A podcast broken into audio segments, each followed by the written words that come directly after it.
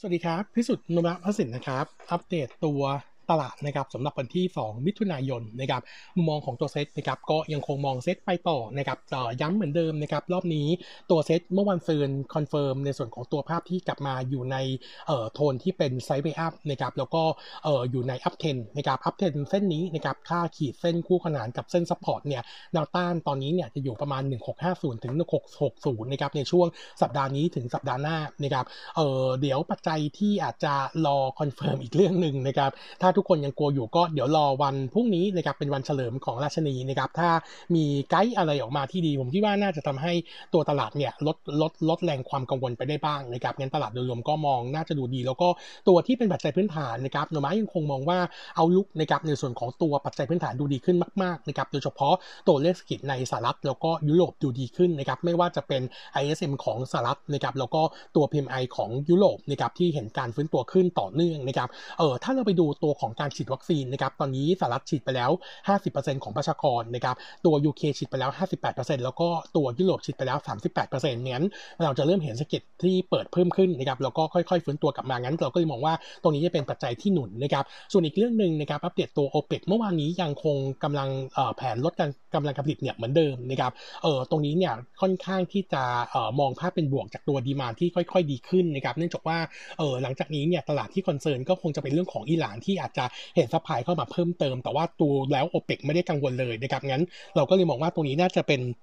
วิวที่ดีกับน้ำมันเมื่อคืน Brent ปรับตัวขึ้นมาด้วยนะครับประมาณสัก 1.4%นะครับเออแล้วก็อีกเรื่องหนึ่งนะครับที่น่าจะส่งผลจากภายในประเทศหลังจากที่ WHO เมื่อวานนี้นะครับเออตัวของ WHO เนี่ยมีการ มีการ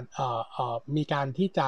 มีการรับรองนะครับแอดพูฟตัววัคซีนของตัวซิโนแวคนะครับเอ่ออันนี้เราคิดว่าตัวภาพในประเทศหลังจากที่ก่อนหน้านี้เนี่ยค่อนข้าง concern ว่าจะฉีดไม่ฉีดนะครับแล้วก็เหมือนจะยังไม่ได้รับการรับรองตอนนี้รับรองแล้วงั้นผมเลยคิดว่าเอ่อตัวของเอ่อตัวของการฉีดหรือว่าการจองวัคซีนในประเทศน่าจะเร่งตัวขึ้น แล้วก็ดูเหมือนจะคลายความกังวลไปได้บ้างนะครับแต่ถามว่าประเด็นนี้เนี่ยจะเป็นลบกับตัวโรงพยาบาลเอกชนไหมผมคิดว่าไม่นะครับเนื่องจากว่าคนที่ไปลงชื่อกับโรงพยาบาลเอกชน เพื่อที่จะรอวัคซีนทางเลือกนะครับของตัวโมเดอร์นาเนี่ยสิ่งที่ต่างกันก็คือเทคโนโลยีในการผลิตวัคซีนนะครับมันส่งผลไปถึงตัวการคุ้มการป้องกันตัวตัวตัวตัวตัวของโควิด -19 นะครับเพราะว่าตัวชิโนแวคเนี่ยยังไงแล้วอัตราการป้องกันมันก็อยู่เลนประมาณสัก 57%ถึง 60 ต้นๆนะครับขณะที่ตัววัคซีนที่ใช้เทคโนโลยีใหม่เนี่ยระดับการป้องกันเนี่ยมันเกินกว่า 80%นะครับงั้นผมคิดว่าตลาดมันเป็นคนละตลาดนะครับงั้นโรงพยาบาลเอกชนเนี่ยน่าจะไม่ได้เนกาทีฟเชิงลบนะครับเออโดยรวมแล้วนะครับผมก็เลยมองว่าตัวตลาดเนี่ยจริง ๆ ตอนนี้ยังถือว่าเป็นภาพของการสะสมนะครับแล้วก็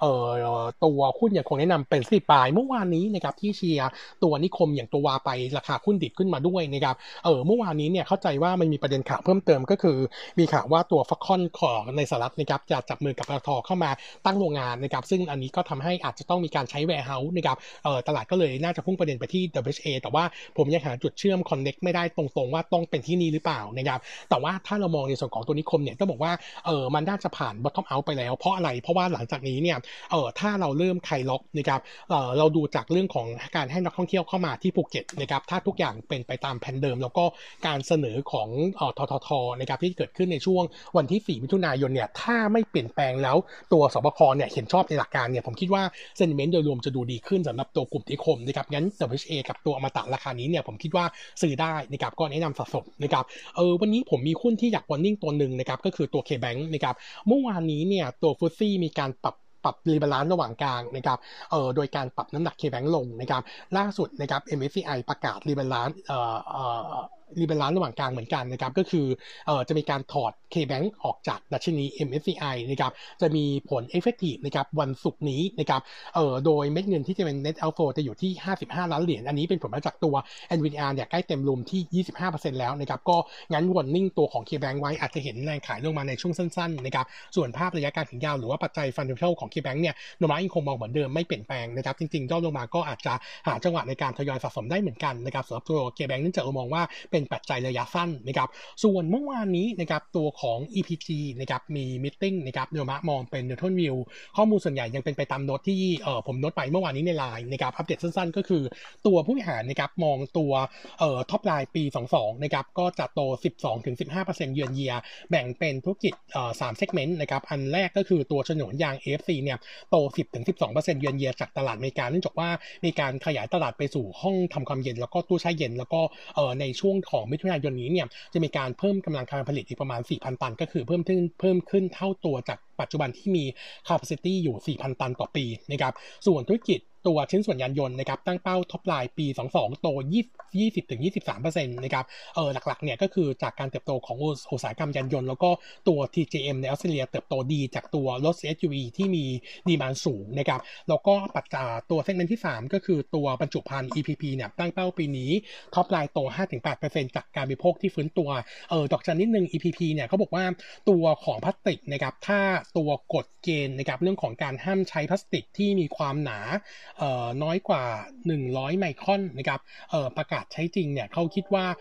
ธุรกิจของเขาเนี่ยน่าจะได้ประโยชน์จากประเด็นนี้งั้นมุมมองของเราก็มองเป็น positive view ต่อตัวของ EPG แล้วก็ margin target ไว้ ปีนี้เนี่ย 29 ถึง 32 ถึง 32เปอร์เซ็นต์เออถ้าดูวิวดูละนะครับตัวมาทำปีนี้ top line โต 13เปอร์เซ็นต์เยือนเยียก็ถือว่าอยู่กลางๆ เมื่อเทียบกับ target พื้นฐานที่ 12 ถึง 15เปอร์เซ็นต์ส่วนตัว gross margin นะครับตัวมาทำไว้ก็รวมซัมเนี่ยอยู่ที่ประมาณ 32ก็ถือว่าอยู่ในกรอบบนของ EPG นะครับก็เลยยังคง maintain ตัว norm profit ปีนี้นะครับที่ 1,455 ล้านบาทนะครับแล้วก็ target price เดิมคือ 14.3 บาท ส่วนตัวราคาหุ้นนะครับผมแนะนำนิดนึงว่าตัวราคาหุ้นก่อนหน้านี้เนี่ยราคาหุ้นปรับตัวลงแรงหลังจากที่ earning quarter 4ออกมา disappoint นะครับผมคิดว่าการที่ราคาย่อลงมารอบนี้เนี่ยสะสมได้ แล้วก็เมื่อวานนี้ clear cut สองเรื่องนะครับเรื่องหนึ่งก็คือตัวของค่าขนส่งนะครับเขาบอกว่าตอนนี้ตัวคอนเทนเนอร์เนี่ยเริ่มเริ่มเลิก เริ่มมีปัญหาน้อยลงนะครับก็น่าจะทำให้ตัวของค่าขนส่งเนี่ยดูดูนิ่งขึ้นนะครับแล้วก็ manage ได้มากขึ้น อันที่ 2 ก็คือต้นทุนการผลิตอย่างตัวน้ำมันดิบนะครับที่ปรับตัวเพิ่มขึ้นกับปิโตรเคมีเนี่ยเขาบอกว่าเออเขามีการปรับราคาสินค้าขึ้นแล้วนะครับก็น่าจะช่วยออฟเซตกับตัวต้นทุนที่ที่ขึ้นมาได้นะครับงั้นผมก็เลยมองว่าเออตัว EPG ที่ย่อลงมารอบนี้เนี่ยยังหาจังหวะในการสะสมได้นะครับส่วนอีกตัวหนึ่งนะครับ VGI เมื่อวานนี้ positive view เลยนะครับเพราะว่าตัวบริหารไกลว่าเออเรื่องของโควิดเนี่ยเขาทำได้ค่อนข้างดีมากนะครับเพราะเขาบอกว่าตัว e a r n i n g ของ quarter หนึ่งเนี่ยน่าจะเห็นการเติบโตเยือนเยีย แล้วก็ตบลงไม่เยอะ QoQ เนื่องจากว่าเขามีให้ส่วนลดกับตัวผู้ซื้อโฆษณานะครับแล้วส่วนลดนี้เนี่ยได้ไปแล้วเนี่ยคือต้องบอกว่าไม่สามารถเลื่อนการใช้งบได้นะครับงั้นมันจะทำให้ตัว e a r n i n g ควอเตอร์หนึ่งเนี่ย top line เนี่ยน่าจะเติบโตได้เอ่อ20%เยือนเยียนะครับแล้วก็ตัวของเอ่อ QoQ จะตบลงไม่เยอะนะครับงั้นประเมินออกมาเนี่ยเราคาดว่า e a r n i n g ควอเตอร์หนึ่งปี 22 ของ VGI น่าจะขาดทุนประมาณสัก 12 ล้านบาทเท่านั้นก็ถือว่าดีขึ้นเยือนเยียนะครับแล้วก็ตัวของ Target ปีนี้นะครับเขามองตัว top line ปี 22นะครับโต 40-60%เยือนเยียแล้วก็ตัว Net Margin ที่ 15-25%งั้นใช้ 2 ตัวเลขนี้ปักอินนะครับตัวปักกำไรจะอยู่เลนประมาณ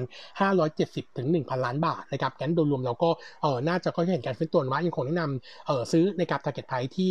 7.9 บาทนะครับผมครับวันนี้เด็ดเท่านี้นะครับ ขอบคุณครับ